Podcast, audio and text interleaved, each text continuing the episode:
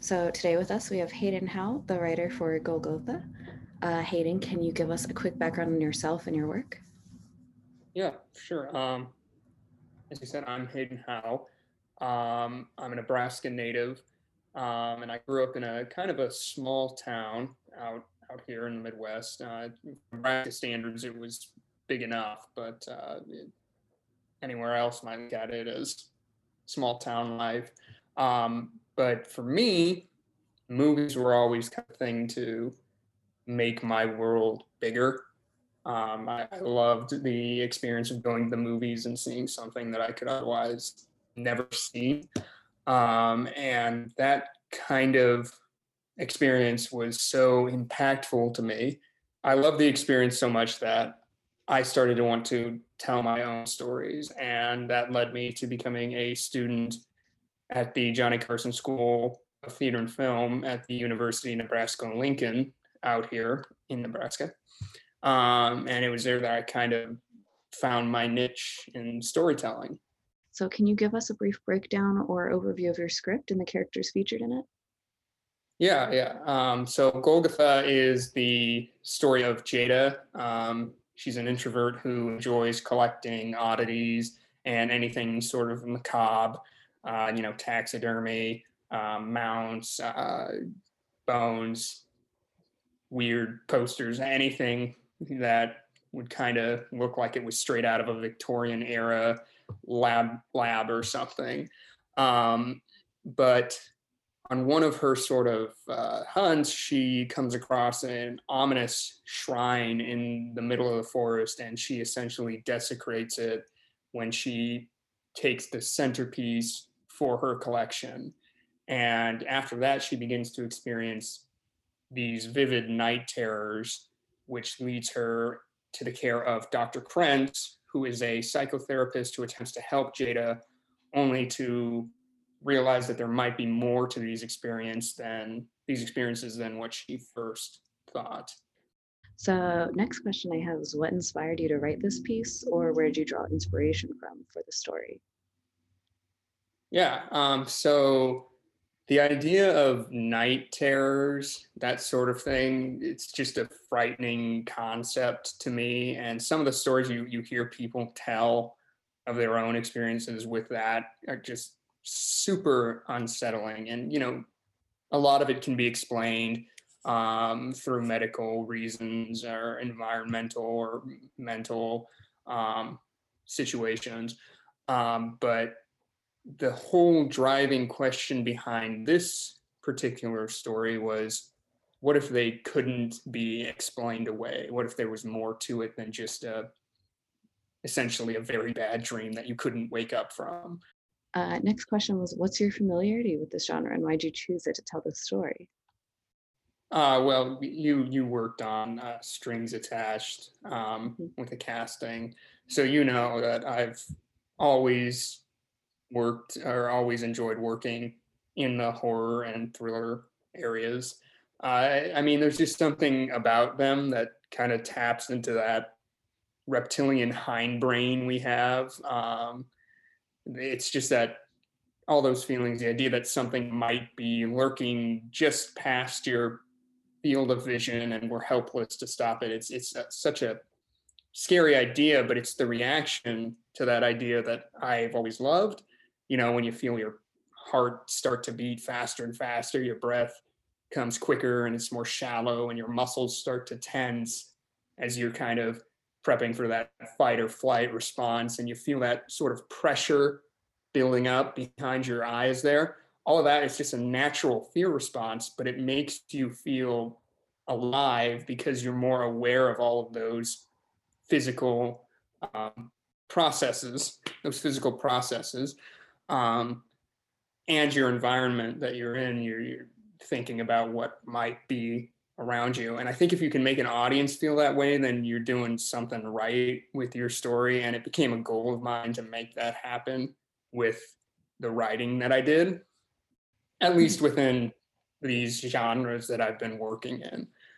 Um, you know, most of my work up to this point, up to HCNF, has been dealing with the extraordinary and the supernatural because I always felt that filmmaking is really one of the only mediums where an audience can experience such things visually. And because of that, I always wanted to take advantage of it. I didn't want to just make a story about normal people experiencing normal stuff. I just felt so limited when you ha- can do so much more with the magic of filmmaking. Mhm. Yeah, I totally agree. And I think you do it so well too.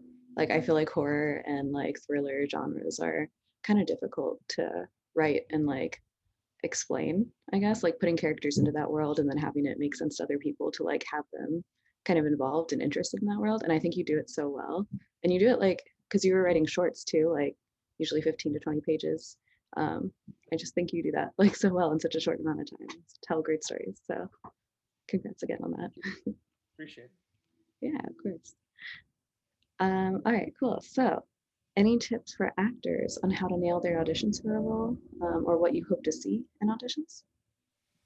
Well, I'm always wanting to see something that surprises me. I mean, you know, we spend a long time right coming up with these ideas and then writing them and then revising them, and we kind of think, you know, we've got it down to a science of what we're expecting to see. Um, but I think some of the best auditions are the ones that do something that I or make me think, why the hell didn't I write it that way? Why the hell didn't I think of that?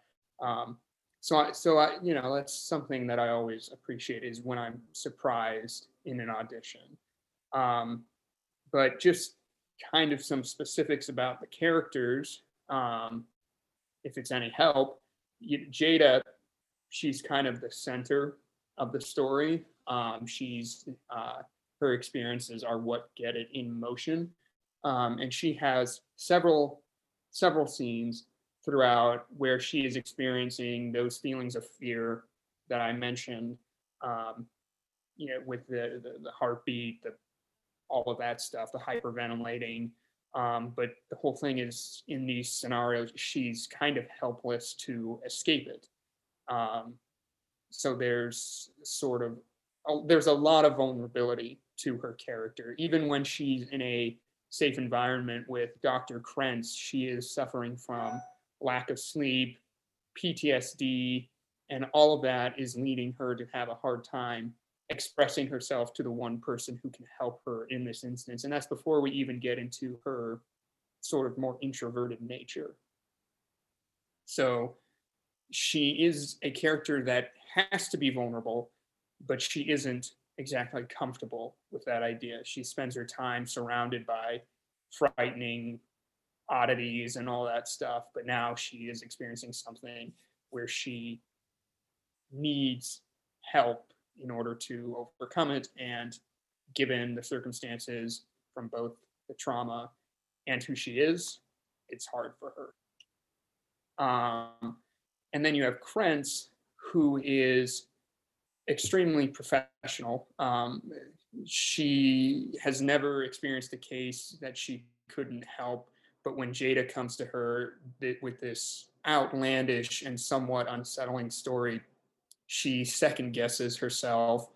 Um, but it is ultimately Jada who um, convinces Krentz that she needs to stick it out and help her as best as she can. Um, so she agrees to help find a solution or attempt to, but she isn't exactly sure how to. So you kind of have this sort of um, contradictory force in her life that's kind of challenging everything she's done up to that point, how she's handled cases. And that's kind of like what I pictured when I was writing it is how Jada comes into this this sort of um, knowledgeable environment and just sort of uproots um, everything Krentz thought she knew and how Krentz deals with that. Yeah, I definitely see that a lot too in the characters, and I think it just like helps provoke like the storyline a little bit too, like the the kind of like horror aspects of it that like Jada's in this whole world and like no one really believes what's happening to her because it's all analytical and like um, just based on like practicality, I guess, more mm-hmm. so. So just like the whole thing that's happening, and then how you wrap it up in the end. I won't give it away, but uh, I really like that it kind of comes full circle in that.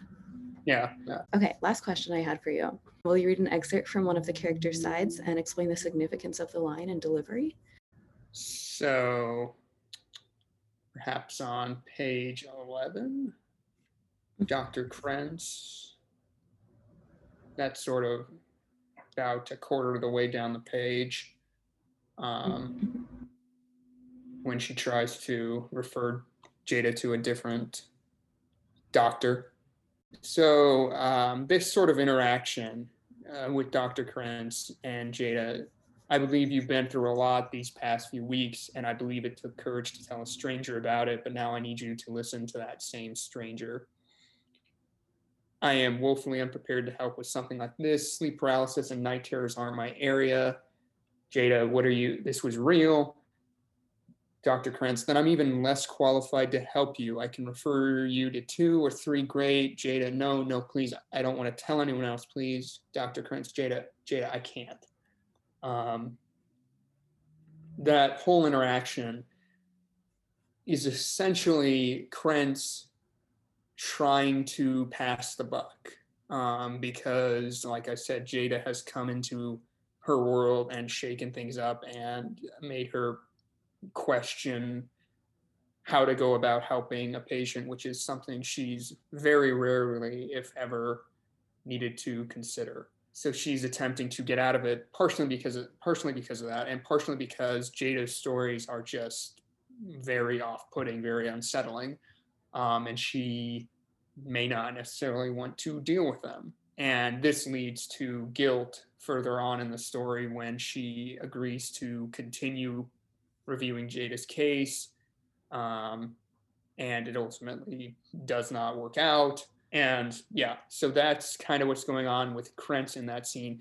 And then Jada, this is kind of a betrayal moment for her um, because the entire interaction they have during this session is Jada trying to tell this story, trying to be vulnerable, to open up, even though she's aware that it's going to sound insane, unrealistic, um, and she is going to be essentially shrinked in a way. Um, I don't know if there's a professional terminology for uh, yeah someone explaining that, um, but she forces herself to tell Dr. Krentz, and then Dr. Krentz essentially says, "I can't help you," and that causes Jada a lot of anxiety because she's worried that if Krentz can't help her, no one can, and she does not want to keep having to tell this story um, to anyone else. She doesn't want to have to go through that process of opening up to another person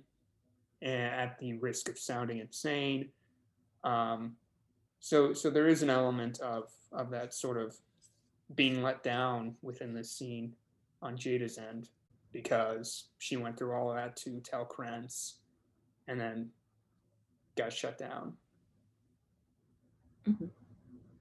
Yeah, yeah. I this moment too, just like reading through it, it's like like you were saying, I feel like it's incredibly heartbreaking to watch almost, or even like I guess just read it. I don't even know why I said watch, but like you can visualize it because Jada's just really like trying to ask for help and like someone who's also very professional is like I don't know how to help you. so yeah, I agree with all that. I think that's great. Yeah, I hope it helps. Yeah, absolutely. Um, cool. So yeah, that was all my questions. So thank you so much. I appreciate Yeah. all of it.